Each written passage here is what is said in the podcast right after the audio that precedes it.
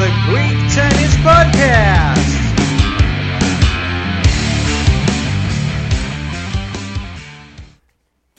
Αριστερός σερβίς, δεξί backhand, slice από την Rogers, drop shot χαμηλό από Stevens, δεξί πίσω volley από τη Rogers, ψηλό ανάποδο πισωγυριστό από τη Stevens στην δεξιά γωνία της Rogers, προλαβαίνει και με ένα απίστευτο winner. Η Rogers κλείνει το παιχνίδι του τελευταίου set, game set match 6-4, 3-6, 6-2, νικώντας την Sloane Stephens στον πρώτο γύρο του Miami Open. Είμαστε απευθείας από το Miami, να δούμε τις τελευταίες εξελίξεις. Πιστογυριστό δεν έχω ξανακούσει σαν όρο, αλλά γιατί όχι, να μην το βάλουμε εμείς στο παιχνίδι. Είμαι σίγουρος ότι αν το δεις θα καταλάβεις γιατί το είπαμε. Είμαστε στο Sunshine Double, δηλαδή τώρα, είμαστε στο δεύτερο μισό του Sunshine Doubles, που λένε. Yes indeed. Νομίζω είναι από τα πιο ωραία tours, από τα πιο ωραία τουρνουά στο tour αυτά τα δύο, έτσι, ξέρεις, μαλλιά.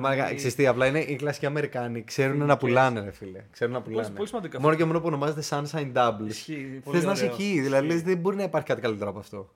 Ξέρεις, και μαζεύεται έτσι και λίγο start hall, τώρα ήταν η ping, νομίζω. Το αντίστοιχα και στη Φόρμουλα 1 πάλι, όταν έγινε ένα νέο. Μια νέα πίστα που είναι στο Miami, by the way, κάπου κοντά. Mm-hmm. Και είναι της πουτάνας κάθε φορά που. Ναι, είναι. Στο Netflix στην τελευταία σεζόν τώρα τη Φόρμουλα 1, ο Λούις Χάμιλτον. Ποιον είχε φέρει, υπεραστέρα. Και είχε έρθει και τον έδειξε ο Νέλφι να χαιρετιούνται. Νομίζω τον Κρούζ. Τον Κρούζ, μπράβο, τον Κρούζ ήταν. Και τον είχε βάλει και στην ομάδα κανονικά μέσα. Ναι, και άκουγα. Και πήγε και. Μου λε χειροκαίρι. Αλλά εντάξει, είναι τύπη αυτό που λες: ξέρουν να πουλάνε τα πάντα από NBA οτιδήποτε. Δηλαδή, εγώ το βλέπω το τουρνουά και ζηλεύονται. Δηλαδή, βλέπω το Indian Wells και τώρα το Miami που είναι ακόμα πιο ωραίο νομίζω το Miami. Και λες φίλε, και σαν παίχτης και σαν θέλω να είμαι εκεί, ναι. Περισσότερο από US Open πιστεύω. Σίγουρα, και κάπου άκουγα ότι λέει μάζεψε πιο πολύ κόσμο από US Open στο το πρωινό session, κάτι τρέλες, που λες φίλε πώς γίνεται αυτό το πράγμα. Αλλά φαντάζομαι είναι αυτό, είναι ωραίο το κλίμα. Καταρχάς δεν είναι μόνο ωραίο το κλίμα, είναι και πολύ καλή διοργάνωση. Και κάνουν κάποια πράγματα που δεν κάνουν άλλα τουρνά, που είναι ανεξήγητο γιατί δεν τα κάνουν τα άλλα. Όχι γιατί αυτά το κάνουν σωστά, το οποίο νούμερο ένα. Όταν σκάει ο κόσμος για το βραδινό session, ναι. Τους λένε μπείτε μέσα, παρακολουθήστε σε θέσεις που δεν είναι κατειλημμένες και μην περιμένετε απ' έξω. Μπείτε μέσα στο πρωινό, στο που τελειώνει. Ακριβώς, okay. Μπείτε μέσα, ναι. Καθίστε σε μη κατειλημμένες θέσεις που υπάρχουν, συνεχίστε να παρακολουθείτε έτσι τι γίνεται. Όταν φεύγουν οι πρωινοί, να μην είναι μισή ώρα η αλλαγή βάρδιας. Okay. Λέει, αφού έχουν ήδη μπει μέσα, δεν έχει απ' έξω πολύ κόσμο που περιμένει. Ναι, και να είναι καινοτό γήπεδο. Δηλαδή, καινοτομίες απλές που δεν γίνονται για κάποιο λόγο μέχρι στιγμής στο τέννις, και αυτά είναι κλασικά προβλήματα του πρωινού με το night session. Το οποίο αυξάνει μία ώρα, ας πούμε, τη διαφορά, η οποία συνήθως μία ώρα βγαίνει το βράδυ. Και κάποιος καταλήγει να παίζει 12 ή μία ώρα το βράδυ. Σωστό. Ναι, δεν το ήξερα αυτό. Αλλά... τέτοια πράγματα. Ας πούμε. Γενικά λένε ότι ειδικά το Indian Wells το έχει top διοργάνωση, ας πούμε. Επίσης, μου αρέσει πάρα πολύ φίλε αυτό το intro όταν μπαίνουν παίχτες στο γήπεδο που τους πάει το βανάκι από κάπου αλλού που τους μεταφέρει. Που ένας κάθεται πίσω, άλλος μπροστά και πηγαίνει. Το είδες, ναι. Ναι. Είδα 2-3 με Αλκαράζ, ξέρω εγώ. Που είναι ένας μπροστά, άλλος πίσω. Ναι. Η Medvedev ήταν στη μέσα θέση και ήταν εξαιρετικά τεράστιο. Δεν χώρηκε πολύ καλά. Ήταν λίγο έτσι, ξέρω εγώ. Και τσαρίδα. Αλλά είναι ωραία αυτά. Για το κορτ λίγο είχαμε παράπονο από το Medvedev. Καλά, πολύ γέλιο, εντάξει. Ήταν τέλειο βασικά, τέλειο. Εγώ θα το πω για άλλη μια φορά και ας με βρίζουν όλοι. Εγώ τον λατρεύω το Medvedev, τον έχω νούμερο 1 για μένα. Δηλαδή δεν υπάρχει περίπτωση να μου πούνε, ας πούμε, νίκησε ο Αλκαράς, να δούμε τη συνέντευξη τύπου του. Με τίποτα, μα καλύτερα να μαχαιρώνει, ξέρω εγώ, συνεχόμενα στο στήθος από το να κοιτάω τον Αλκαράς να λέει I was very good, then you know. Δηλαδή δεν μπορεί να μιλήσει αγγλικά ρε φίλε. Και το μόνο που λέει... μπορούσε λέει τα κλασικά ρε. Τα λαδαλίστικα ρε παιδί μου, τα ξέρεις, κομιλφό. Ενώ ο Medvedev ρε φίλε, είναι ειλικρινής, έρχεται σου λέει πράγματα που όντως τα σκέφτεται. Είναι νετφλιξιακός δηλαδή, σε βάζει πιο πολύ μέσα στο κλίμα του τι συμβαίνει. Που ρε φίλε αυτό θέλουμε σαν θεατές, θέλουμε να μπαίνουμε μέσα, στο NBA τα έχουν καταφέρει, είμαστε μέσα. Στη Φόρμουλα 1 τα έχουμε καταφέρει. Μπορείς να ακούς ανά πάσα στιγμή, εσύ μου το έλεγες. Ναι. Ότι μπορείς να μπεις σε συνδρομητικό κανάλι και να ακούς τι λένε μεταξύ τους σε όλο τον αγώνα. Απλά στο τέννις δεν είναι τόσο εύκολο αυτό, γιατί θα άκουσε βαριές ανάσες να τρέχουν, να ακούσω. Ξέρεις, δεν είναι το ίδιο αγγλικό. Έλα, αυτό μπορεί να το δουλεύουν σε edit τώρα από πίσω άνθρωποι. Ή θα μπορούσαν όντω σε κάποια στιγμή. Συνδρομητικό, να δικαιολογήσεις και την αμοιβή αυτού που το κάνει. Δηλαδή δεν είναι τίποτα. Εννοείται ότι θα το παρακολουθούσαμε. Και κάτι άλλο ωραίο που είχαν τώρα στο Indian Wells ήταν ότι είχαν μικρόφωνο στο box ή κάπου κοντά στο box και άκουσε πολύ συχνά. Του άκουσε πολύ χαρακτηριστικά το box. Αυτό κάνουν. Βάζαν απλά μικρόφωνο δίπλα στο box, δεν ήθελε καμία ας πούμε. Πόσο σπαστικό ήταν που χάσαμε ας πούμε, τη συζήτηση, που δεν τη χάσαμε ακριβώς γιατί ήταν κοντά η κάμερα, αλλά τέλος πάντων την ακούσαμε καλά στο net μεταξύ Βαβρίνκα και Ρούν. Τώρα στο τελευταίο που αυτό είπε... Αυτό που θα το πούμε, πόσο σπαστικό ρε φίλε να μην τα ακούω καθαρά. Ισχύει, αυτό πολύ ωραίο. Να βλέπω το Ρούν που το έχει προετοιμάσει 15 μέρες στο κολοπία, ας πούμε. Δώσε μου λίγο insight, δώσε μου λίγο intel. Και μετά έχει βγει και στα social και συνέχισε μετά, έχει βγει σε Twitter παντού και πάντα και δεν ξέρω. Είχε τρελαθεί. Καλά, εντάξει. Ας προχωρήσουμε. Νομίζω μπορεί να ξεκινήσουμε να το πούμε. Οκ, ναι. Ωραία. Σε αυτό το μάτσε Βαβρίνκα-Ρούνε λοιπόν, που ο Βαβρίνκα κατάφερε και πήρε την εκδίκησή του, νικώντας τον Ρούνε, ο οποίος τον είχε νικήσει πριν από κάποια τουρνουά. Και θυμίζουμε ότι σε εκείνο το μάτσε, επειδή ο Ρούνε ήταν ακόμα μικρούλης. Καλά, πριν ένα χρόνο, όχι πολύ μικρούλης, αλλά τέλος πάντων πολύ ανώριμος και δεν είχε από πάνω του προφανώς 5-6 άτομα να του πούνε: κοίτα να δεις, έχεις γίνει γνωστός, πρόσεχε τι κάνεις, παρακολουθήσε. Έκανε λίγο σαν παιδάκι και ο Βαβρίνκα στο net πάει και του λέει: OK, you're doing like a baby. You should not be doing. Κάπως έτσι το παιδί. Δεν πρέπει να κάνει σαν μωρό τέλος πάντων. Και το παιδί μου ξέρεις σοβαρά και για το καλό του. Δεν ήταν ότι ήθελαν να την πείτε για καλά. Ξέρεις, λίγο χαλάρωσε. Αυτό. Δεν θα σε φάσει. Και το κράτησε ο Ρήνο αυτό, το κράτησε, το έχει κρατήσει. Τρελό πάντως, τρελό το κράτησε. Και πέρασε λοιπόν ένας χρόνος, πήγανε. Τον νικάει ο Βαβρίνκα και τώρα ο Βαβρίνκα πάει στο net, τον χαιρετάει και δεν λέει τίποτα. Ναι. Και οπότε ο Ρούν δεν του αρέσει αυτό, γιατί του λέει: Όπα, εγώ το έχω προετοιμάσει 15 χρόνια να έρθω εδώ πέρα να κάνουμε την κουβέντα και δεν λες τίποτα τώρα. Και η γυναίκα του λέει: Αφού φεύγουν και κατεβαίνουν προς τα να χαιρετήσουν τον Umpire, και το σκέφτεται μέσα, του φαίνεται ο Ρούν και σου λέει: Έγινε η τρίτη υποπερίπτωση που είχα υπολογίσει. Οπότε τώρα τι ενεργοποιείται? Ναι, ενεργοποιείται η ερώτηση. Και η γυναίκα το κοιτάει και του λέει: You got nothing to say now. Αλλά το λέει με ένα περίεργο γελάκια μήχανο και τον παίρνει και αγκαλίτσα. Το λέει. Σε φάση λίγο γελιονικό. Και ο άλλος λέει. Και ο Βαβρίνκα τώρα ψεύτηκε ότι δεν θυμόταν ή έπαιξε το θυμάται. Γιατί ήταν έτσι, λέει: Τι να πω, δεν κατάλαβα. Κάπως έτσι απάτσε ο Βαβρίνκα. Κοίτα, πιστεύω ότι ο Βαβρίνκα ειλικρινά στην αρχή δεν κατάλαβε τι εννοούσε. Και μετά το κατάλαβε και εκεί του είπε το τι θέλεις να σου πω. Αφού δεν έκανε σαν παιδί αυτή τη φορά. Δηλαδή πιστεύω ότι αυτό πήγαινε. Ότι δεν έκανε σαν παιδί αυτή τη φορά, γιατί να σου πω κάτι. Και το τέλειο ήταν μετά που το πανάλι και δεν το είπε ο Βαβρίνκα, έπρεπε αυτός να το έχει πει. Που ξέρω εγώ στη συνέντευξη που το ρωτήσανε και είπε ότι ο Ρούνε δεν δημιουργεί. Έχει ξεκινήσει με άσχημο τρόπο να δημιουργεί εικόνα στα locker rooms και δεν θα του βγει αυτός ο καλός στην καριέρα του. Ότι και πράγματα που δεν ξέρουν εμείς συμβαίνουν μέσα στο locker room. Ακριβώς. Και... Γενικά στα locker rooms δεν έχει δημιουργήσει καθόλου καλή εικόνα και δεν βοηθάει με τη στάση του αυτή με αυτό που κάνει.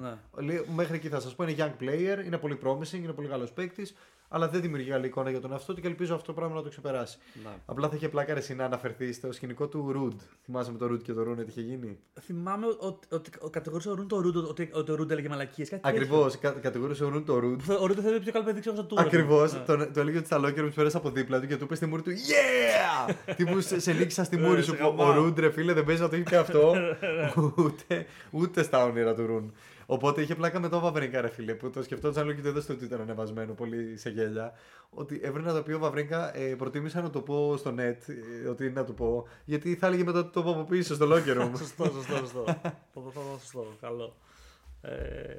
Πάντως, ήταν ένα από τα ωραία σκηνικά που είδαμε, έτσι, ξέρεις, που είχαν λίγο χαβαλικέδους. Θα είχε πολύ νόημα να ακούμε ρε πιο πολλά πράγματα, ή ξέρω εγώ. Κλειό, Empire, όλα αυτά. Να έχει ένα μικρόφωνο στο φιλέξι, εγώ οτιδήποτε. Γιατί όντως πετάγονται ωραίες ατάκες.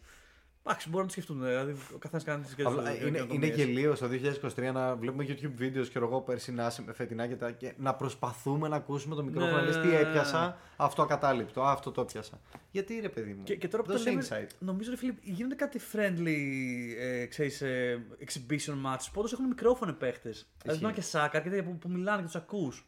Δεν νομίζω ότι αυτό μπορεί να γίνει σε απόλυτες εντάσεις. Ναι, ίσως δεν ξέρω. Αλλά κάποιος υπάρχει ένας τρόπος. Εσύ σε γωνίες, κάποια πυκνωτικά μικρόφωνα και να δουλεύουν λίγο με τις ανάσες. Αυτό editing θέλει. Κάποιος εκεί πέρα να το κάνει. Θα είναι πολύ ενδιαφέρον. Όπως το κάνεις εσύ για την εκπομπή μας.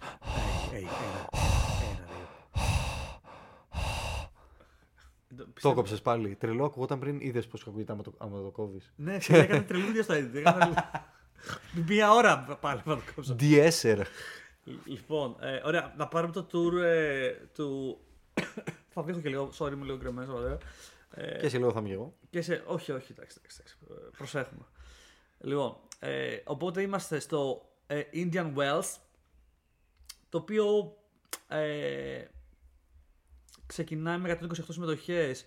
Νομίζω από, σαν qualifier ξεχωρίζει Κοκκινάκη, σωστά, ο οποίος κατάφερε να μπει στο main draw. Να πούμε ότι ο Κοκκινάκης κάνει μια πολύ καλή χρονιά, νομίζω καλύτερη από την περσινή, γιατί είναι λίγο πιο σταθερός στα αποτέλεσματα που φέρνει. Μπορεί να μην έχει σηκώσει, πέρσι έχει σηκώσει ένα 25, αλλά πέρα από αυτό, ρε παιδί μου, κάνει λίγο πιο deep runs. Και ενώ έχασε βαθμούς από το 25 που έχει σηκώσει, έχασε βαθμούς, έχει καταφέρει και έχει μπει πάλι μέσα στους top 100.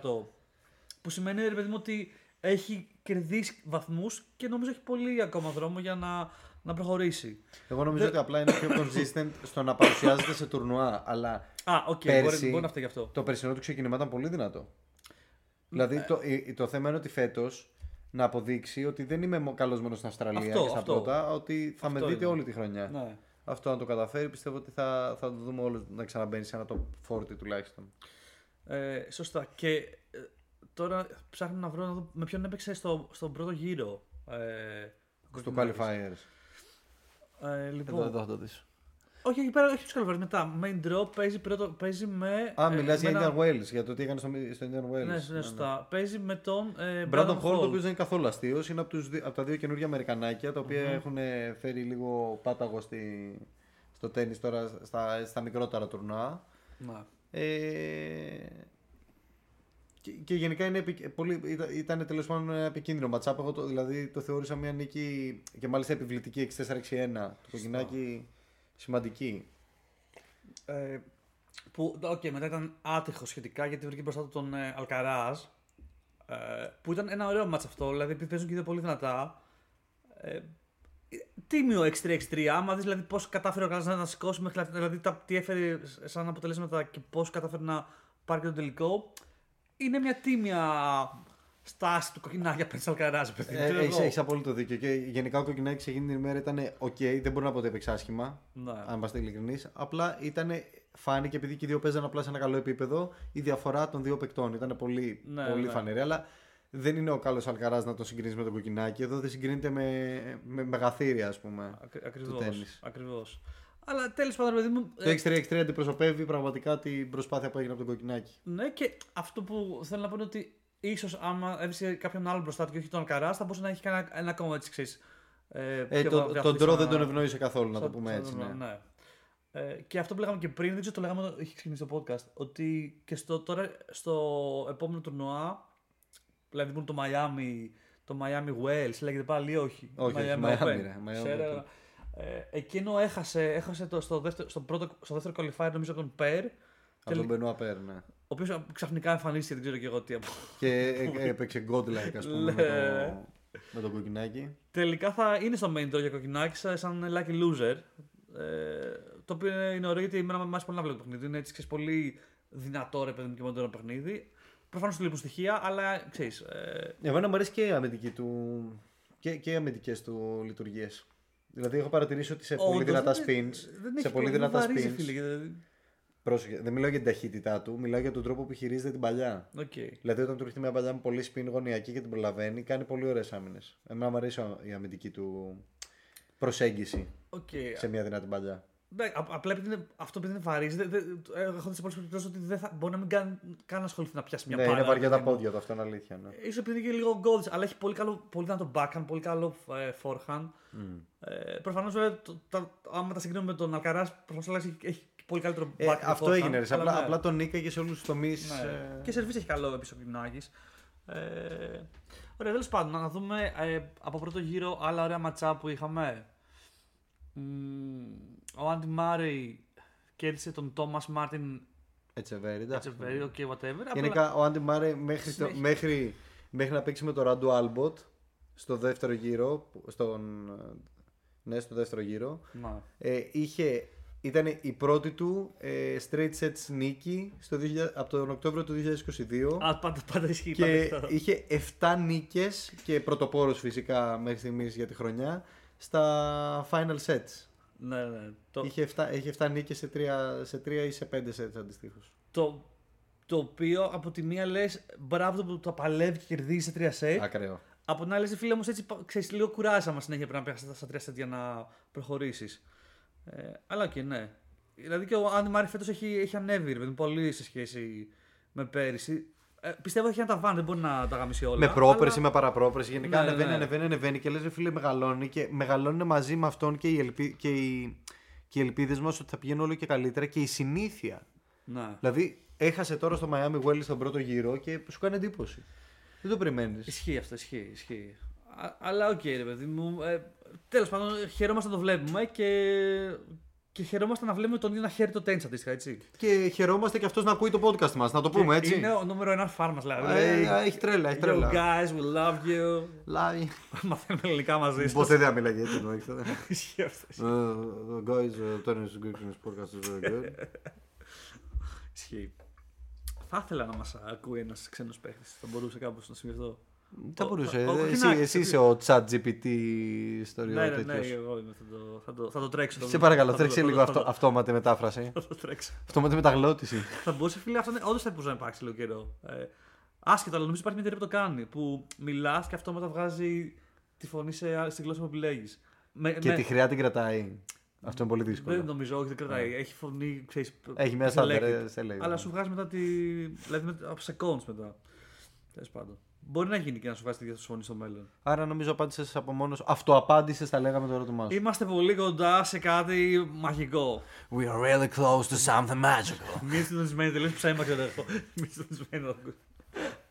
Λοιπόν, ωραία. Μετά βλέπω τον κύριο Χούρκατς που κλασικά συνήθως θα κερδίσει τους 2-3 πρώτους γύρους.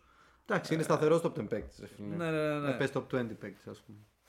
Έχασα τον Tommy Paul στα 3 σετ. Tommy Paul έχει γίνει ξαφνικά. Ναι, top 10 παίκτης. Ακριβώς, δηλαδή είναι πάντα. Εδώ και ξέρω εγώ ένα χρόνο. Καπερί, τι ranking έχει, είναι 20 κάτι, ξέρω. Τώρα πλέον έχει πολύ ψηλό ranking. Ναι. 19 ranking. Ναι, γιατί πλέον παίζει σταθερά ρε. Δηλαδή δεν χάνει. Ο άνθρωπος πηγαίνει βαθιά στα τουρνουά πάντα. Έχει περιορισμένες δυνατότητες, αλλά τις έχει εκμεταλλευτεί στο έπακρον. Παίζει είναι η καλύτερη περίοδος του αυτή τη στιγμή. Συμφωνώ. Ωραία, μετά Jack Sock. Όπου εδώ το έχασα από τον. Γκρεγουάρ Μπαρέρε.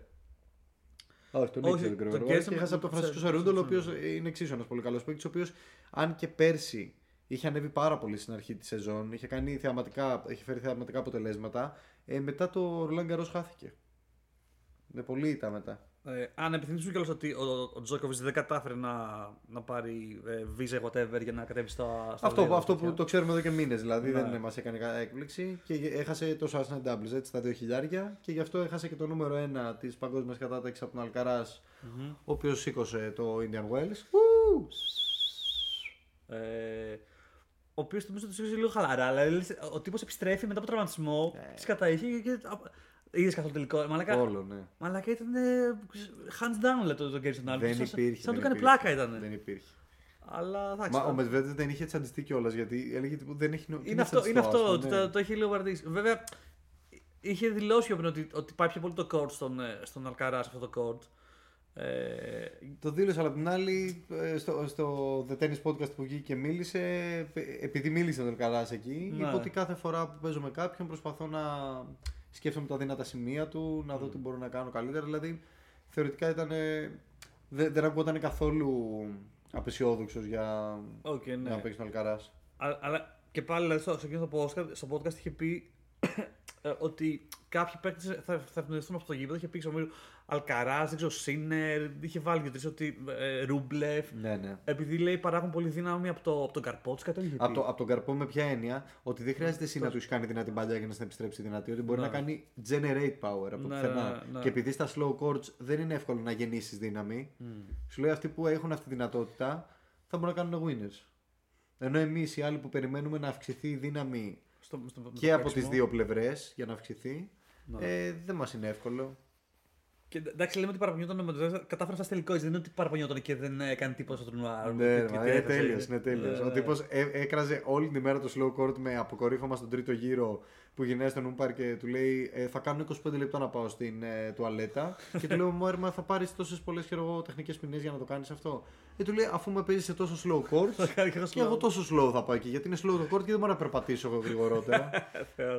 Δηλαδή. Τα φτιάχνεις στο κεφάλι του έτσι και τα περνάει στην πραγματικότητα. Και λες, όλη του τη φαντασία τη βλέπει μπροστά σου, χυμένη. Και σε φάση λέει, δήλωσε ότι είναι πιο αργό ακόμα και από χώμα αυτό το κορτ. Κάτι τέτοιο είπε. Έλεγε τον Clay Court και έλεγε στην τελευταία συνέντευξη τύπου που έκανε, παιδί μου, πριν φύγει από το Indian Wells, λέει to be honest, ξέρω εγώ. Σας λέω ότι είναι σαν Clay Court, αλλά στο Clay Court υπάρχει το sliding. Το οποίο sliding δεν μου αρέσει καθόλου και δεν το έχω καθόλου. Οπότε είναι. Λίγο καλύτερο από Clay Court, αλλά μην φανταστείτε πολύ περισσότερο. Και λέει απ' την άλλη και στα Clay Courts που τα κράζω όλη την ώρα έχω φέρει πολύ καλά αποτελέσματα γενικά. Οπότε μπορεί να μην μ' αρέσει, αλλά αυτό δεν σημαίνει ότι δεν είμαι καλός και σε αυτό. Οκ, ναι. Εντάξει, δεν είναι τόσο καλός στην αλήθεια, ας πούμε. Δεν μπορεί να τόσο πολύ να σε κρατήσει το σώμα στο Clay Court. Προφανώς είναι καλύτερο στο σκληρό, αλλά οκ. Λοιπόν, μετά ο Μόλκαν. Μόλτσαν, τέλος πάντων, ο δικός του εδώ πέρα βλέπω προχώρησε τρίτο γύρο. Έφαγε μία ήττα γερία από τον Μάρτιν Φούλτσοβιτς, τον Ούγκρο 64-62. Μετά Σίνερ. Απ' την άλλη όμως νίκησε τον Μπόρνα Τσόριτς, το οποίο το θεώρησα μία σημαντική νίκη. Όντως, καλή νίκη. Αλλά δεν έχει ένα θέμα με το consistency, να φτάνει μακριά. Δηλαδή αυτό το παιδί ενώ έχει τρελό ταλέντο. Πόσο χρόνο ακόμα, είναι μικρός έτσι. Μικρό, 23. Εντάξει, όχι τόσο μικρός, αλλά. 24. Πρέπει να φέρει αποτελέσματα. Έχει τέτοιο προπονητή δηλαδή. Πήγε πριν τον Τζόκοβιτς και τον είδα σε μια συνέντευξη στο Μόρτσαν που το ρωτάνε πώς είναι, ξέρω εγώ, που έχεις τον προπονητή Τζόκοβιτς. Mm-hmm. Και λέει εντάξει, το level of professionalism που έχει φέρει στην ομάδα είναι αδιανόητο. Καμία σχέση, δεν ήμασταν professionals πριν από αυτό. Okay. Και ότι. Δεν χάνω ευκαιρία να τον ρωτάω για τον Τζόκοβιτς, ρε παιδί μου, και για το τι κάνουν εκεί και αυτά. Και γενικά περιμένω λίγο περισσότερα αποτελέσματα από αυτόν. Δεν έχω δει αποτελέσματα από τότε που πήγε ο Βάιντα να πεις ότι. Έχει κάνει κάποιες νίκες καλές, αλλά όχι τίποτα τρελό να ξεχωρίσει. Ναι. Οκ, τέλος πάντων. Λοιπόν, μετά έχουμε Σίνερ, ο οποίος προφανώς έκανε πολύ καλό ραν και είναι σε πολύ καλή φόρμα ο Σίνερ. Θυμίζουμε ότι κέρδισε και τον Τσιτσιπά σε ένα ωραίο μάτσο στο. Πότε ήταν, σε ποιο tour ήταν. Στο 500. Στο 500 που τη φύλαγε ο Σίνερ. Και τώρα προφανώς έφτασε μέχρι ημιτελικά, νομίζω, σε αυτό το τουρνουά που συνάντησε τον Αλκαράζ. Ναι, βέβαια από τον Αλκαράζ έχασε, ναι. 2-0 σετ. 2-0. Δύσκολο πρώτο σετ. Ναι, δύσκολο, αλλά και πάλι έβλεπες λίγο την ανωτερότητα του Αλκαράζ, παιδί μου, στα κρίσιμα σημεία. Αυτό ήταν, στα κρίσιμα σημεία. Δηλαδή εκεί λίγο ο Σίνερ κάπως μαζεύτηκε, στα κρίσιμα σημεία, σαν να μην πίστευε ότι μπορεί να τον νικήσει. Ναι. Ενώ μέχρι εκείνη την ώρα έπαιζε πάρα πολύ δυνατή. Έχει πάρα πολύ ωραία αγώνες. Γενικά, ρε παιδί μου, οι δυο τους δίνουν πολύ ωραία ματσάκια. Δηλαδή δίνουν ωραίο αποτέλεσμα. Νομίζω έχουν παίξει και σε Grand Slams κάτι ωραία 5-setters και τέτοια. Mm. Αλλά οκ, ρε παιδί μου, προφανώς είναι αυτό που λέμε. Ο Σίνερ είναι μαζί με τον Αλκαράζ στο μέλλον, θα είναι αυτοί που θα ξεχωρίσουν. Δηλαδή θα είναι, ξέρεις, άμα δεν βγει κανένας άλλος μικρός. Θα κάνουν dominate. Φαίνεται πάντως να χτίζεται ένα πολύ υγιές rivalry. Ναι. Και το λέω υγιές γιατί η σχέση τους είναι εξαιρετική. Σωστό. Ακόμα και στον νέτο τρόπο χαιρετήθηκαν, αγκαλιάστηκαν που δεν συνηθίζεται πολύ στους άντρες, ενώ στις γυναίκες πολύ συνηθές. Και μιλήσαμε τα καλύτερα λόγια ένας για τον άλλο και αυτό μου αρέσει πολύ γιατί πάει να χτιστεί ένα υγιές rivalry το οποίο μπορεί να το βλέπουμε για τα επόμενα 20 χρόνια, ας πούμε. Ισχύει ακριβώς. Να πούμε δηλαδή. 20 χρόνια το γάμισε, 15 χρόνια. Εντάξει, ναι, θα μπορούσαν να είναι τέλος πάντων. 43 χρόνια, 41. Ο Αλκαράζ θα μπορούσε ξέρω, για 20 χρόνια που λέω λόγος, αλλά άλλος είναι πιο μεγάλος. Πώς είναι τόσο. Δεν είναι, μη φανταστείς, ένα-δύο χρόνια μεγαλύτερος είναι. 21. Εντάξει, πλάσε, εγώ πιστεύω ότι στα επόμενα 20 χρόνια θα παίζουν λίγο πιο έξτρα αθλητές. Δηλαδή θα έχουν το σώμα για να παίζουν στα 43, ρε παιδί μου. Εντάξει, απ' την άλλη όμως ο Αλκαράζ που το λες αυτό έχει φάει και 3-4 γύρους τραυματισμούς μέχρι τώρα. Ναι. Έχει δείξει μια. Είναι ο τρόπος που παίζει. Είναι ο τρόπος που παίζει λίγο πιο έτσι φυσικά. Ο παίζει πολύ εκρηκτικά. Το ξέρουμε. Οκ, Dominic Thiem έχασα τον πρώτο γύρο δυστυχώς. Από τον Μαναρίνο. Μου ξέρετε ότι τον έχουμε χάσει λίγο πάλι. Έχει τίποτα, βγήκε συνέντευξη μετά πολύ νευριασμένος με τον εαυτό του, ότι δεν ξέρω ούτε εγώ τι δεν πάει καλά πλέον. Όντως. Sad. Αλλά δεν είχε πάρει κανένα τουρνουά στην αρχή του χρόνου, όχι. Κάτι είχε φτάσει βαθιά. Challenger, μήπως εννοείς. Μπα, όχι. Όχι, βαθιά έχει φτάσει, ναι, σε κάποιο έφτασε, αλλά έχει χάσει πάρα πολλούς πρώτους γύρους πλέον.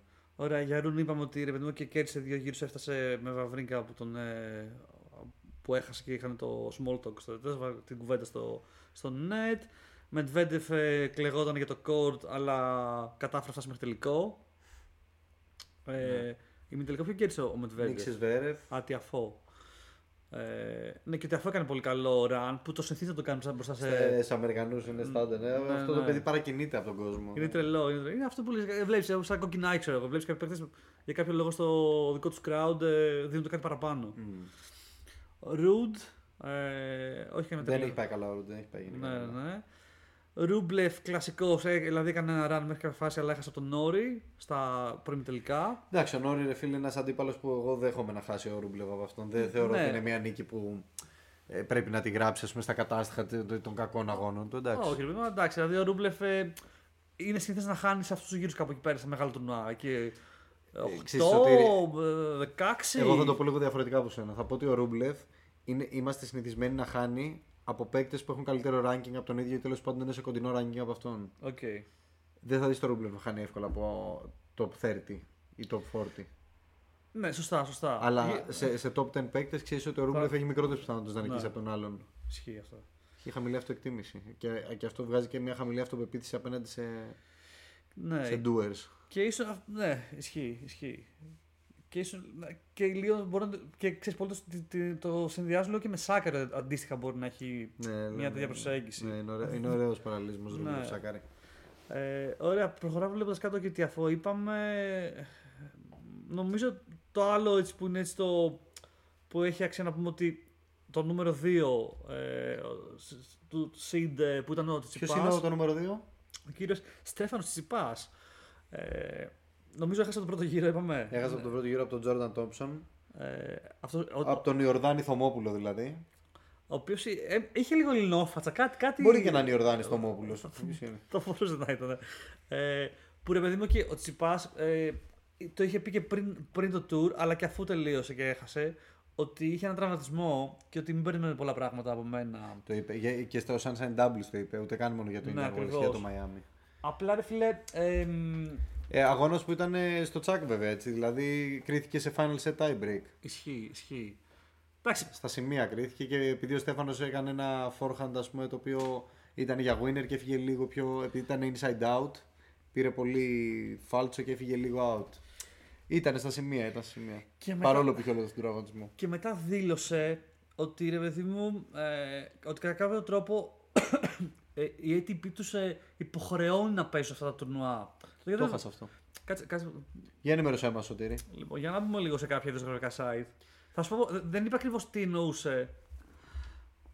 Αναγκάστηκα να λέει Τσιτσιπάς στο Indian Wells, αναγκάστηκα να παίξω εξαιτίας των κανονισμών. Εντάξει. Και δεν είπε τι εννοεί ακριβώς, αλλά αγγίζει αυτό που εννοεί είναι ότι έχουν πέναλτι. Σου λέει ότι και ότι θέλω να μπω στα τουρνουά. Και δηλαδή δεν είμαι ο τύπος παίχτη που θα μπω στο τουρνουά για να φάω το πέναλτι και θα αποχωρήσω μετά από 2 games, μετά από την τραυματίας. Οπότε ήθελα να το παίξω όλο το παιχνίδι και σου λέει δεν το έπαιξα το παιχνίδι, αλλά ιδανικά εγώ δεν θα μπαίνα καν στη διαδικασία να παίξω, μα δεν είχα πέναλτι, whatever. Θα μπορούσα να ξεκουραστώ, ναι. Τέλος πάντων, είπε ότι για το Miami νιώθει καλύτερα. Δεν είπε ότι είναι 100%, αλλά νιώθει καλύτερα και θα δούμε αυτό πώς θα τρέξει. Νομίζω δεν είμαι καθόλου για το Σβέρεφ, ο οποίος έκανε ένα decent run και γενικά είχε σκεπές. Δηλαδή από τον Medvedev έχασε. Εντάξει, αυτό είναι λογικό. Και έπαιξε, και πάλι πήρε το πρώτο set, έτσι. Κρίθηκε σε. Που εγώ γενικά το χειρό πολύ σαν παίχτη το Σβέρεφ. Δηλαδή παίζει έναν από τους αγαπημένους μου. Παίζει πολύ ωραία ρε φίλε. Έχει από τα πιο ωραία backhands. Ακριβώς, έτσι πολύ aggressive. Το λέει και ο Medvedev νομίζω. Το λέει και ο Medvedev, ναι. Οπότε πάνω κάτω πάει να κλείσει. Ένα χρόνο από το τραυματίστηκε και τώρα δηλαδή. Ναι, τώρα έχει αρχίσει να διαφαίνεται ότι μάλλον σιγά σιγά γυρνάει. Ναι. Για να δούμε αν θα φτάσει την παλιά του έγκλη. Σημαντικό επίσης ότι να το ξαναπούμε ότι ο Αλκαράζ πλέον είναι το νούμερο 1 στον κόσμο. Ξαναγίνει το νούμερο 1, σωστά. Ο Medvedev τον στήριξε στο γεγονός ότι στις ερωτήσεις των δημοσιογράφων, οι οποίοι κλασικά πάνε να βάλουν σπιουνιές, ότι τώρα που λείπει ο Τζόκοβιτς το χαίρεσε το νούμερο 1. Και ο Medvedev απάντησε πολύ γαμάτα και λέει ότι. Δηλαδή, αν ήταν τραυματισμένος ο Τζόκοβιτς, θα το ρωτάγατε αυτό. Σωστό. Λέει δεν έχει νόημα. Δεν ήταν εδώ, δεν έπαιξε. Έπαιξαν κάποιοι άλλοι και από αυτούς ο Αλκαράζ μαγκιά του κέρδισε όλους και πήρε ένα τίτλο. Δεν βρίσκω τίποτα μεμπτό και επιλήψιμο σε αυτό. Είναι το νούμερο 1 και το αξίζει να είναι νούμερο 1. Πολύ ωραία απάντηση. Και έλεγε για τον Ναδάλ. Δηλαδή, ο Ναδάλ τώρα με τραυματισμό και δεν έπαιξε, γιατί δεν μας ρωτάει για τον Ναδάλ, αν το αξίζει το νούμερο 1. Ήταν πολύ γαμάτη προοπτική. Γιατί, οκ, ρε φίλε, πήγε και σήκωσε ένα Indian Wells. Μην ρωτάς αν ο Τζόκοβιτς και ο Τζόκοβιτς να πάει να εμβολιαστεί άμα θέλει να παίξει. Απλά πράγματα. Δεν το έκανε, δεν έπαιξε. Δεν κάνουμε τώρα. Και να πούμε, δηλαδή, ο Τσαλκαράς τώρα είναι 19 χρόνια και έχει πάρει ήδη 3.000. Έχει πάρει ήδη 3.000, ενώ δεν έχει φτάσει καν. Γενικά η ηλικία του και αυτά. Πήρε τις 100 νίκες νωρίτερα από ό,τι πήρε ο Ναδάλ. Έχει κάνει να σπάει τα ρεκόρ. Τα ρεκόρ ήταν από το άλλο, ναι, δεν υπάρχει. Δηλαδή. Τι άλλο. Πρέπει να περιμένουμε από αυτόν πολλά πράγματα. Και θεωρητικά μέχρι στιγμής δεν έχει φανεί κάποιο αντίπαλο δέος που πιστεύω ότι ο Σίνερ, επειδή είναι παίκτης λογικής, θα φανεί σαν τον Τζόκοβιτς. Μπορεί να φανεί στα 24 του. Okay, στα 25 να κάνει ένα μεγάλο μπράφι. Γιατί θυμίζω ότι ο Τζόκοβιτς μικρός δεν τα κατάφερε. Δηλαδή στις πρώτες 100 νίκες που λέει Ναδάλ και κάποιοι μεγάλοι, ο Τζόκοβιτς εκεί πέσει στη λίστα αυτή να είναι 25. Ισχύει, ήταν πολύ down. Αλλά είχε μυαλό και μπορούσε και έχτισε στρατηγική οριμάζοντας. Τώρα τον Αλκαράζ, ποιος πιστεύεις είναι αυτός που μπορεί πιο πολύ να τον αντιμετωπίσει και να έχει πιο πολλά chances. Ναι. Τώρα. Δηλαδή είναι ο Τζόκοβιτς. Είναι, δεν ξέρω. Ο Τζόκοβιτς έχει 1000%. Ναι. Αν μιλάμε για Τζόκοβιτς Αλκαράζ, θα είναι και ένα match-up το οποίο δεν θα είναι και πολύ ξεκάθαρο. Δηλαδή ο Αλκαράζ δεν θα πάρει εκεί πέρα. Πιστεύω ότι ο Τζόκοβιτς θα μπορεί να βρει τα δυναμά του σημεία και να τον εκθέσει. Ναι. Μην ξεχνάς ότι ο Αλκαράζ υπάρχουν πολλές κακές μέρες. Δηλαδή υπάρχουν πολλές μέρες στις οποίες κάνει πολλά αστεία λάθη. Αλλά αυτό το καταφέρει μαλάκα και κάνει κάτι drops. Το λες και είναι. Τα drops είναι μαγικά. Οι άλλοι ξέρω βγάζουν 1 στα 10 drops. Αυτός βγάζει 8 στα 10. Και τα οποία μάλιστα είναι όλα κοντά στο net και με ουσία. Πολύ καλά εκτελεσμένα. Ακριβώς και με ουσία. Δηλαδή δεν είναι έτσι. Χτυπημένο τη σωστή στιγμή. Δεν υπάρχει. Δηλαδή το timing του drops του Αλκαράζ και timing εννοώ και την ώρα που την πετυχαίνει την μπάλα και όπως την πετυχαίνει και την παλιά στην οποία επιλέγει να κάνει τον drop shot. Πόσο μακριά είναι ο άλλος. Wrong footing ή σε σημείο που να μην την προλαβαίνει ή και να την προλάβει δεν θα μπορεί να κάνει κάτι σημαντικό και να απειλήσει. Δεν, είναι μαγικός αυτό. Και η ηλικία του δεν το δικαιολογεί. Πραγματικά δηλαδή. Γιατί προφανώς αυτός ο παίκτης δεν είναι ότι ήρθε, έχει αυτά τα skills και με αυτά τα skills θα μείνει 20 χρόνια. Θα εξελιχθεί κι άλλα. Δηλαδή, τι άλλο θα κάνεις αυτό το πράγμα. Ο προπονητής του σε πρόσφατη συνέντευξη πάντως είπε ότι είναι στο 60%. Ακριβώς το θυμάμαι. Νομίζω το έχει πει αφού κέρδισε το US Open κάτι. Δηλαδή και λες κάτσε ρε μαλάκα, δηλαδή τι άλλο θα το πω εδώ. Πραγματικά, κάτι ξέρει για να το λέει. Λοιπόν, να πούμε βέβαια τώρα ότι στο Miami Open το είχε κερδίσει, οπότε πρέπει να κάνει defend τους πόντους του. Ναι. Αλλιώς βασικά είναι πολύ πιθανό να πέσει κάτω από τον Τζόκοβιτς. Ναι, γιατί ο Τζόκοβιτς ούτε πέρυσι είχε παίξει λόγω των εμβολιασμών. Ο Τσίτσι είχε χάσει πρώτο γύρο πέρυσι, οπότε. Και στα δύο ρε μαλάκα. Είχε χάσει πέρυσι στο Μαϊάμι στο πρώτο γύρο. Στο Μαϊάμι πρώτο γύρο νομίζω και στο Indian Wells δεύτερο γύρο. Okay. Οπότε δεν έχει να κάνει defend ουσιαστικά πόντους. Πάει για. Εντάξει, πάλι δεν θα ανέβει πιο πάνω ο Τσιτσιπάς, αλλά. Καλά να ξεφύγει λίγο από το Ρουντ, ο οποίος έχει έρθει σε απόσταση ανάσας. Ναι, αν και ο Ρουντ δεν νομίζω. Έχει πέσει πολύ και ο Ρουντ. Γενικά αυτή τη στιγμή ο Τσιτσιπάς είναι σε μια φάση που είναι λίγο τυχερός ως προς το νούμερο 3, γιατί δεν υπάρχει κάποιος να το απειλεί άμεσα και αυτοί που παίζουν καλά είναι αρκετά πιο πίσω. Ναι. Ο Μετβέντεφ είχε πέσει πάρα πολύ όλη αυτή την περίοδο, τώρα ξανανεβαίνει, αλλά είναι στους 4.330 τώρα με όλα αυτά που έχει κάνει και ο Τσιτσιπάς στους 5.770. Ισχύει. Εντάξει, μην ξεχνάμε ότι πήγε και τελικό στον πρώτο Grand Slam του χρόνου, ο Τσιτσιπάς πήγε τελικό. Ναι. Δεν είναι ότι έχει καιρό να μας δείξει το καλό του πρόσωπο. Πλά, ότι το αρχίζει και χωμάτι τη σεζόν που είναι υποτίθεται το πώς λέγεται, το καλύτερό. Το φυσικός του τομέας που πέρσι μόνο 20 στο Monte Carlo, και στο Roland Garros πήγε 16. Έκανε κακό στους 16, δηλαδή μπορεί σίγουρα να πάει καλύτερα φέτος. Να δούμε. Να πούμε επίσης ότι είναι η πρώτη φορά μετά, δεν θυμάμαι και εγώ πόσα χρόνια, που ο Ναδάλ βγαίνει εκτός top 10. Είναι 904-907 συνεχόμενες εβδομάδες του top 10. Okay. Είναι προφανώς. Δεν είναι βασικά είναι το νούμερο 1 ρεκόρ στις συνεχόμενες εβδομάδες. Παίζει να είναι από την. Είναι από 18 χρόνια μέχρι 36. Δηλαδή, πώς ήταν 18 χρόνια συνεχόμενα. Τώρα, δηλαδή, έχει πέσει στη θέση 13. Προφανώς είναι τραυματίας. Τι είναι, και τώρα επανέρχεται σιγά-σιγά όμως γι' αυτό. Μα γιατί χωμάτινη σεζόν κρατιέται, για να παίξει τα μεγάλα τουρνουά της χωμάτινης. Μένει να δούμε πώς θα είναι στο χώμα. Προφανώς και το χώμα είναι το καλύτερό του. Σωστά. Καλό ντρο για τον Τσιτσιπά στο Μαϊάμι. Να δούμε λίγο πώς θα κινηθεί η φάση. Ωραία, οπότε πάμε να δούμε λίγο Μαϊάμι στα γρήγορα τι παίζει. Ναι, για να δούμε και λίγο τις γυναίκες. Σωστά. Ωραία. Τσιτσιπάς. Είναι κάτω-κάτω, παίζει με Γκασκέι, με O'Connell. Πάλι είναι συνταρισμένος στο 2. Μετά παίζει λογικά με Μουζέτη, με Κρίστιαν Γκαρίν, ο οποίος γενικά τον τελευταίο καιρό είναι πολύ. Α, ούτε καν Μουζέτη, έχασε από τον Σεμπάστιαν Μπαέζ. Ο Μπαέζ έχει ξανα. Έχει... Μαλακής λέω. Δεν έχει. Είναι και δύο με Μπάι. Σωστά. Ο Μπαέζ παίζει με η Μάρκος Γκιρόνι, Κρίστιαν Γκαρίν. Ναι. Θα δούμε τώρα ποιοι θα είναι από αυτούς. Εντάξει, θεωρητικά τους έχει όλους αυτό. Δηλαδή, δεν υπάρχει όνομα το οποίο να τρομάζει. Ακόμα και ο Κάρεν Χατσάνοβ, ο οποίος πήγε πολύ καλά, τον νίκησε στο Australian Open πολύ καθαρά. Δηλαδή, μέχρι... Παρόλο που του νίκαγε όλου εκεί ο Χατσάνοβ. Οπότε αυτό σημαίνει αυτό ότι. Αυτό είναι στους 16. Μετά στου 8 εύκολα θεωρητικά, αυτό λέμε. Στους 8 έχει να αντιμετωπίσει Φίλιξ Οζέ Αλιασίμι, Φράση Τιαφό, που και οι δύο είναι hot, ειδικά ο Τιαφό. Που okay, είναι challenging σίγουρα. Ειδικά ο Τιαφό σε αμερικανικό έδαφος. Στου 4 έχει Μετβέντεφ. Σωστά. Και στους δύο, εντάξει, Αλκάρας. Ναι, ο Αλκάρας είναι στην απέναντι πλευρά. Λέμε τώρα για τα φαβορί, τα βάση seed. Δεν ξέρω αν θα έχουμε καμία έκπληξη. Θα μπορούσε πάλι εύκολα. Σε κάθε τουρνουά έχουμε κάποια έκπληξη, δεν το συζητάμε. Έχουμε και Γιάννη Ξίνερ, έχουμε και Αλεξάνδρ Σβέρεβ. Εννοείται ότι υπάρχουν άτομα που μπορούν να κάνουν τη δουλειά. Και εγώ αυτό σκέφτηκα. Δηλαδή, πέρα από. Δηλαδή, ξέρεις, πάλι προφανώς μπορεί να είναι στους 4 Μετβέντεφ, δεν ξέρω, Αλκαράζ. Αλλά και όντως ναι, και Σίνερ, Σβέρεφ, ακόμα πάλι και Τιαφό, θα μπορούσε και Τιαφό πάλι, ξέρω εγώ. Να πούμε ότι αν τη Μάρη έχασε δυστυχώς τον πρώτο γύρο στο Μαϊάμι, δεν το συνηθίζει. Εμείς περιμέναμε ότι θα νικήσει και αυτό το έχει κατακτήσει με την αξία του να περιμένουμε ότι θα νικήσει πρώτους γύρους σε χιλιάρια και να μας κάνει εντύπωση, ας πούμε. Ναι. Να το θεωρούμε upset ότι έχασε. Αυτό θεωρώ ότι είναι δικιά του κατάκτηση. Σε άλλο στενάχωρο νέο εμφανίστηκε ο Κάιλ Έντμουντ. Με protected ranking, για όσους ξέρουν τον Γκάιλ Έντμουντ, παλιότερος γνωστός μεγάλος τενίστας της εποχής του, το οποίος προσπαθεί να ξαναγυρίσει στο tour. Με protected ranking, το οποίο είναι μια λειτουργία, να το πούμε πώς λειτουργεί λόγω το protected ranking.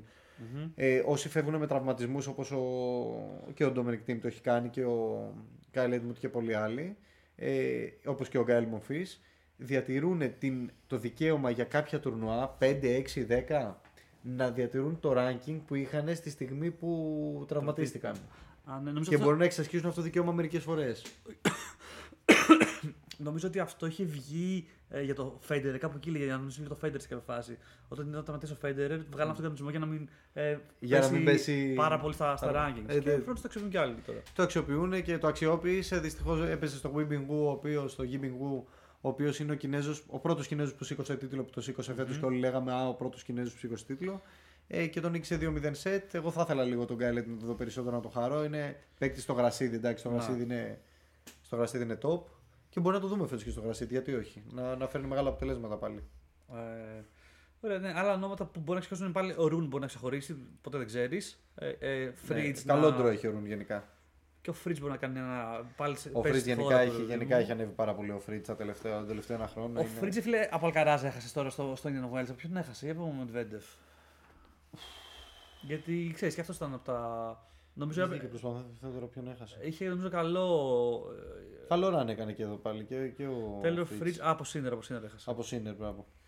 Λοιπόν. Οπότε. Προφανώς είναι άλλη μια εβδομάδα που θα έχουμε ένα έτσι ωραίο από μεγάλα τουρνουά. Έρχονται πολύ ωραία ματσάκια, ωραίες κόντρες. Και πολύ γρήγορα πριν πάμε στο γυναικείο. Εντάξει, ναι, εδώ έχουμε. Να δούμε ότι μετά τι έρχεται. Αρχίζει το χώμα. Μετά από αυτά τα. Αρχίζει τα χωμάτινα. Μετά ναι, Απρίλιος μπαίνει χώμα. Οπότε θα έχουμε και τα χιλιάρια του Μοντεκάρλο και της Ρώμης και της Μαδρίτης που είναι στους επόμενους μήνες ακολουθούν. Okay, με αποκορύφωμα το Ρολαν Γκαρός στο τέλη του Μαΐου. Από περιέργεια απλά. Μάρτιος, Απρίλιος. Το Μοντε Κάρλο είναι μες στον Απρίλιο. Αρχίζει τα κλέι, βασικά, όλα κλέι. Μοντε Κάρλο. Μετά καπάκια Μπαρτσελώνα. Ναι. Το Πεντακοσάρι. Μετά μία εβδομάδα μετά ξεκινάει η Μαδρίτη. Μετά έρχεται η Ρώμη και μετά τέλος Μαΐου το Ρολαν Γκαρός όπως πάντα. Ωραία, οπότε. Έρχονται ωραία πραγματάκια. Γενικά έρχεται χώμα, γουστάρουμε, πάμε να δούμε πραγματάκια. Λοιπόν, να πούμε και στις γυναίκες που έγιναν πολύ ωραία πράγματα και εκεί στο Indian Wells αντίστοιχα και τώρα στο Miami, το ντρό κυρίως μας νοιάζει. Όσον αφορά το Indian Wells, θα γνωρίζει φαντάζομαι περισσότερος φιλακροατικός μας κόσμος ότι η Σάκαρη κατάφερε να εκπροσωπήσει την Ελλάδα μέχρι τους 4. Σε ένα πολύ καλό run που επιτέλους μετά από καιρό την είδαμε λίγο να είναι consistent με δυσκολίες βέβαια απόδοσης και το είπε και η ίδια σε όλες τις συνεντεύξεις ότι δεν έχω παίξει ούτε έναν καθαρό καλό αγώνα. Γιατί σε όλους χρειάστηκε να φτάσει στα τρία σετ και μάλιστα να τις κάνουν break στο game που πάει να κερδίσει το match. Βέβαια δεν είναι απ' την άλλη, είναι και καλό ότι κατάφερε να ανταπεξέλθει σε παιχνίδι που ήταν set πίσω και σε πίεση θεωρητικά, οπότε δείχνει κάποια θετικά στοιχεία. Και απ' την άλλη να πούμε επίσης σαν θετικό στοιχείο ότι είχε και δύσκολο draw, δηλαδή κέρδισε Αγγελίνα Καλίνινα που τον τελευταίο καιρό είχε ανέβει, Καρολίνα Πλίσκοβα, top παίκτρια, Πέτρα Κβίτοβα επίσης top παίκτρια. Δηλαδή δύσκολα μάτς, φτάνοντας σε μια Σαμπαλένκα την οποία πριν από λίγους μήνες στο WTA Finals την ήξε 2-0 set, εκεί που δεν το περίμενε κανένας. Και η οποία Σαμπαλένκα τελικά κατέληξε να φτάνει στον τελικό του WTA και να χάνει από την Καρολίνα Γκαρσία.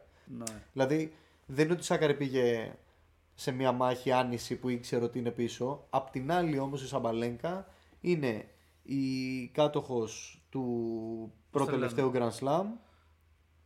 Του τελευταίου, το Australian Open. Και έχει πει και η Σαμπαλένκα ότι αυτό το παιδί έχει τελείως άλλη ψυχολογία. Ακριβώς, είναι στα καλύτερά της, παίζει πάρα πολύ με απίστευτη αυτοπεποίθηση. Και έρχεται σε μια Σάκαρη η οποία έχει έρθει από δύσκολους αγώνες, όχι με ιδιαίτερη αυτοπεποίθηση, γιατί και η ίδια έλεγε στα συνεντεύξεις ότι δεν είμαι στα καλύτερά μου, δεν παίζω πολύ καλό τένις. Και έχασε 6-2-6-3, αναμενόμενο για μένα, αλλά πολύ θετικό το ότι έφτασε εδώ στους 4. Και δεν θα το θεωρήσω κατάρα ημιτελικού που λέμε στη συγκεκριμένη περίπτωση. Την κατάρα ημιτελικού τη λέμε όταν η Σάκαρη κάπου πάει με αυτοπεποίθηση, πέφτει σε μια χειρότερη παίκτρια και χάνει. Ναι, εδώ πέρα έπεσε απλά σε μια παίκτρια που το timing που είχε αυτή τη στιγμή ήταν πολύ καλύτερη. Ναι. Ήταν λίγο hands down. Ναι, γιατί παίζουν και δύο δυνατά και η Σαμπαλένκα έπαιζε απλά πιο δυνατά από τη Σάκαρη. Στο ίδιο παιχνίδι δηλαδή, απέδιδε πιο δυνατά, οπότε πώς να την νικήσει. Και η Σάκαρη δεν είχε καλό πρώτο σερβίς, φίλε. Πολλές φορές αναγκαζόταν να παίξει δεύτερο σερβίς για να πάρει πόντους. Ναι. Που κάποιες φορές έχει πρώτο σερβίς, κάποιες φορές δεν έχει. Δηλαδή ήταν λίγο ασταθές. Εντάξει, βέβαια το να βάζουμε τη Σαμπαλένκα απέναντι σε οποιονδήποτε και να λέμε ότι ο άλλος έχει χειρότερο σερβίς είναι περίεργο. Γιατί η Σαμπαλένκα, όσο δυνατό πρώτο κι αν έχει, έχει άπειρα double faults. Είναι μακράν η παίκτρια από τα περισσότερα double faults. Και σε αυτό έχει πολλά double faults, είναι αλήθεια. Και τη τύχησε πάρα πολύ και με τη Ριμπάκινα, έτσι, στον τελικό. Ναι. Δηλαδή, ο τελικός ήταν τελικός Australian Open, έτσι. Η Ριμπάκινα Σαμπαλένκα. Ακριβώς. Με τη Ριμπάκινα πάλι να έχει βγάλει εκτός την Σβιαντέκ. Έτσι, μπράβο, έτσι ακριβώς. Που εδώ δεν ξέρω. Η Σβιαντέκ νομίζω κάτι είχε πει ότι ήταν λίγο τραυματίας. Άσε, ρε. Όχι. Hands down την ήξερε. Ναι, δεν το έδωθε μάτς. Η Ριμπάκινα είναι κρυπτονίτης για τη Σβιαντέκ. Στην ουσία παίζει πολύ δυνατά και θετικά και δεν μπορεί να το πείσει. Κάπως έτσι. Ρίξει απλά η Ριμπάκινα έχει ένα από τα πιο σωστά σώματα τένις, αθλητικό μεν, λεπτό δε, ακριβώς, ελαφριά, τρέχει πολύ. Η Σβιαντέκ δεν θυμίζει πολύ αθλητρία όπως τη βλέπεις σε σώμα. Ισχύει, είναι πιο πολύ η τεχνική της, το μυαλό της, όλα αυτά μαζί. Η Ριμπάκινα είναι λίγο πιο Σβιαντέκ 2.1 ας πούμε. Ναι, και αρχίζει λίγο ότι η Ριμπάκινα μπορεί να είναι το next νούμερο 1 στο γυναικείο τένις. Ναι, να θυμίσουμε ότι πέρσι που σήκωσε το Wimbledon η Ριμπάκινα δεν πήρε τους βαθμούς, οπότε δεν την είδαμε να μπαίνει συνταρισμένη και να βλέπουμε πιο συχνά μάτς της.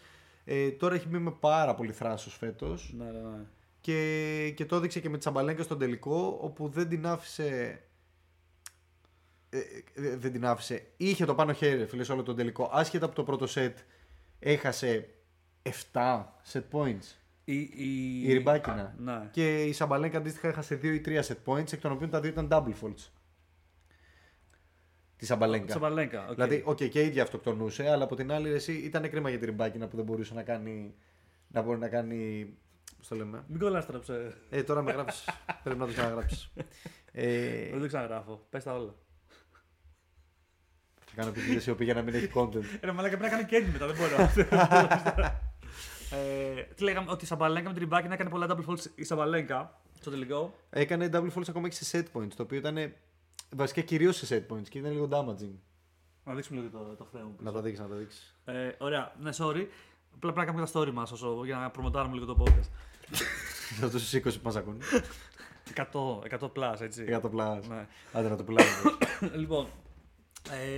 Ωραία, και αυτό πρέπει να πω ότι η Ριμπάκινα, φίλε, είδες στο τέλος που κάνανε και ένα αστιάκι που λέει. Κάνανε, μαλάκα. Η Ριμπάκινα είναι ρομπότ, δεν κάνει τίποτα. Η Σαμπαλένκα. Η Σαμπαλένκα, ισχύει. Η Ριμπάκινα είναι πολύ έτσι. Τελείως ρομπότ, μαλάκα. Δεν είναι ρομπότ, απλά είναι πολύ ντροπαλούλα, ρε φίλε. Δεν ξέρω, φίλε. Απ' τη μία μου αρέσει, αλλά απ' την άλλη δεν μου αρέσει. Δηλαδή απ' την άλλη λέω πόσο γαμάτο που είναι έτσι ήρεμη και αυτά, αλλά απ' την άλλη λέω φίλε μου πώς παρά είναι ρομπότ.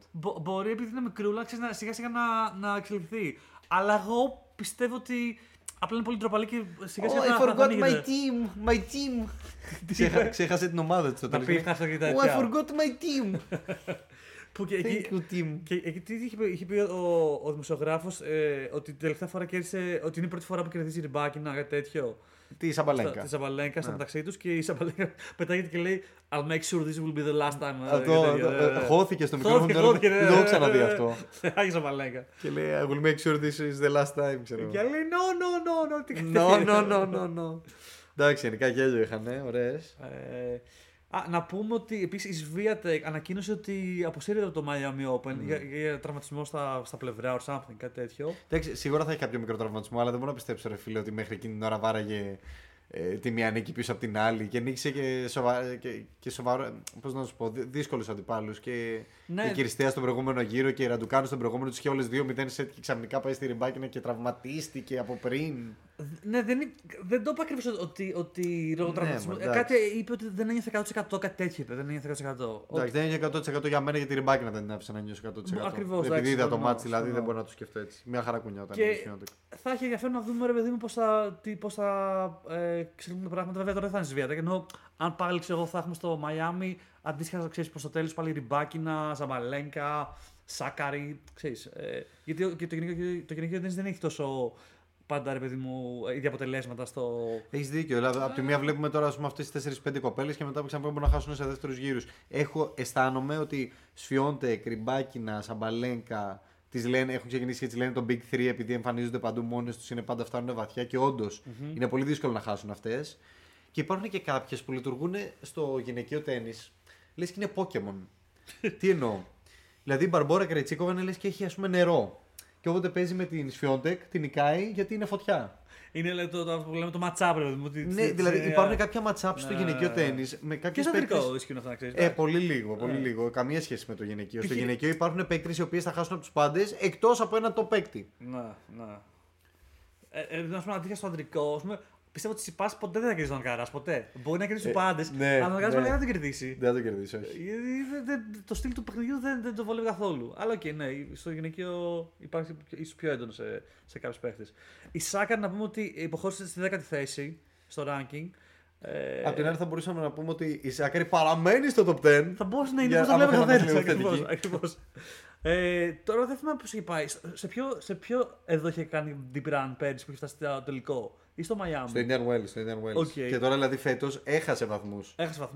Όντας δεν είναι τελικό. Ναι. Οπότε εντάξει, μπορεί να, άμα κάνει καλή πορεία στο Miami, μπορεί να ξανανεύει κάποιες θέσεις. Ναι, και η αλήθεια είναι ότι η απόσταση του 10 με τον 11 είναι 150 βαθμοί και μετά είναι μικρό τέτοιες αντίστοιχες αποστάσεις. Ενώ τη Σάκαρη από την 11η, τη Βερόνικα Κουντερμέτοβα, είναι σχεδόν 800 παραπάνω. Πολύ, ναι. 700 ξέρω εγώ 80 βαθμοί δηλαδή. Δεν είναι εύκολο να πέσει κάτω από το top 10, πρέπει να. Και αντίστοιχα να μπορεί να. Σταθερές αποτυχίες. Ναι, και μπορεί να σκαρβαλώσει πάλι πάνω, δηλαδή ξέρεις, τσουκουτσούκου. Ωραία, νομίζω. Όλα αυτά μένει να τα δούμε. Ναι, οπότε ρε παιδί μου, μπορούμε να ανανεώσουμε το ραντεβού μας όταν τελειώσει το Miami Open. Και όταν νομίζω θα έχουμε ήδη τον draw για το πρώτο μεγάλο, δηλαδή Μοντεκάρλο. Σωστά. Να έχουμε τον draw για Μοντεκάρλο για να έχουμε αυτό. Αν συμφωνούν και οι ακροατές μας να το ψηφίσουν για να πούμε ότι κάνουμε τότε το επόμενο podcast. Μπείτε όλοι μέσα, ψηφίστε. Μπείτε στο διαγωνισμό του The Greek Tennis Podcast. Κερδίστε free. Λοιπόν, γνωριμία με Σωτήρη. Δείχτερ με Σωτήρη. Κερδίστε free designing από ένα logo, ένα brand, ό,τι θέλετε. Και μια νομική υπηρεσία. Και νομικές συμβουλές εδώ. Γιατί όχι. Όχι, αυτές ποτέ δωρεάν. Γιατί άμα τις δώσεις δωρεάν θα κακομάθουν και θα μου παίρνουν όλη μέρα τηλέφωνο. Αυτά ακούγονται τώρα, δεν τα κόβουμε. Αυτά τα βγουν να μάθουν πώς σκέφτονται οι δικηγόροι. Έτσι, θα σας τα πω όλα, παιδιά. Και ωραία, οπότε ανανεώμουμε για 2-3 εβδομάδες από τώρα, whatever. Ναι, κάτι τέτοιο. Bye. Βγήκε.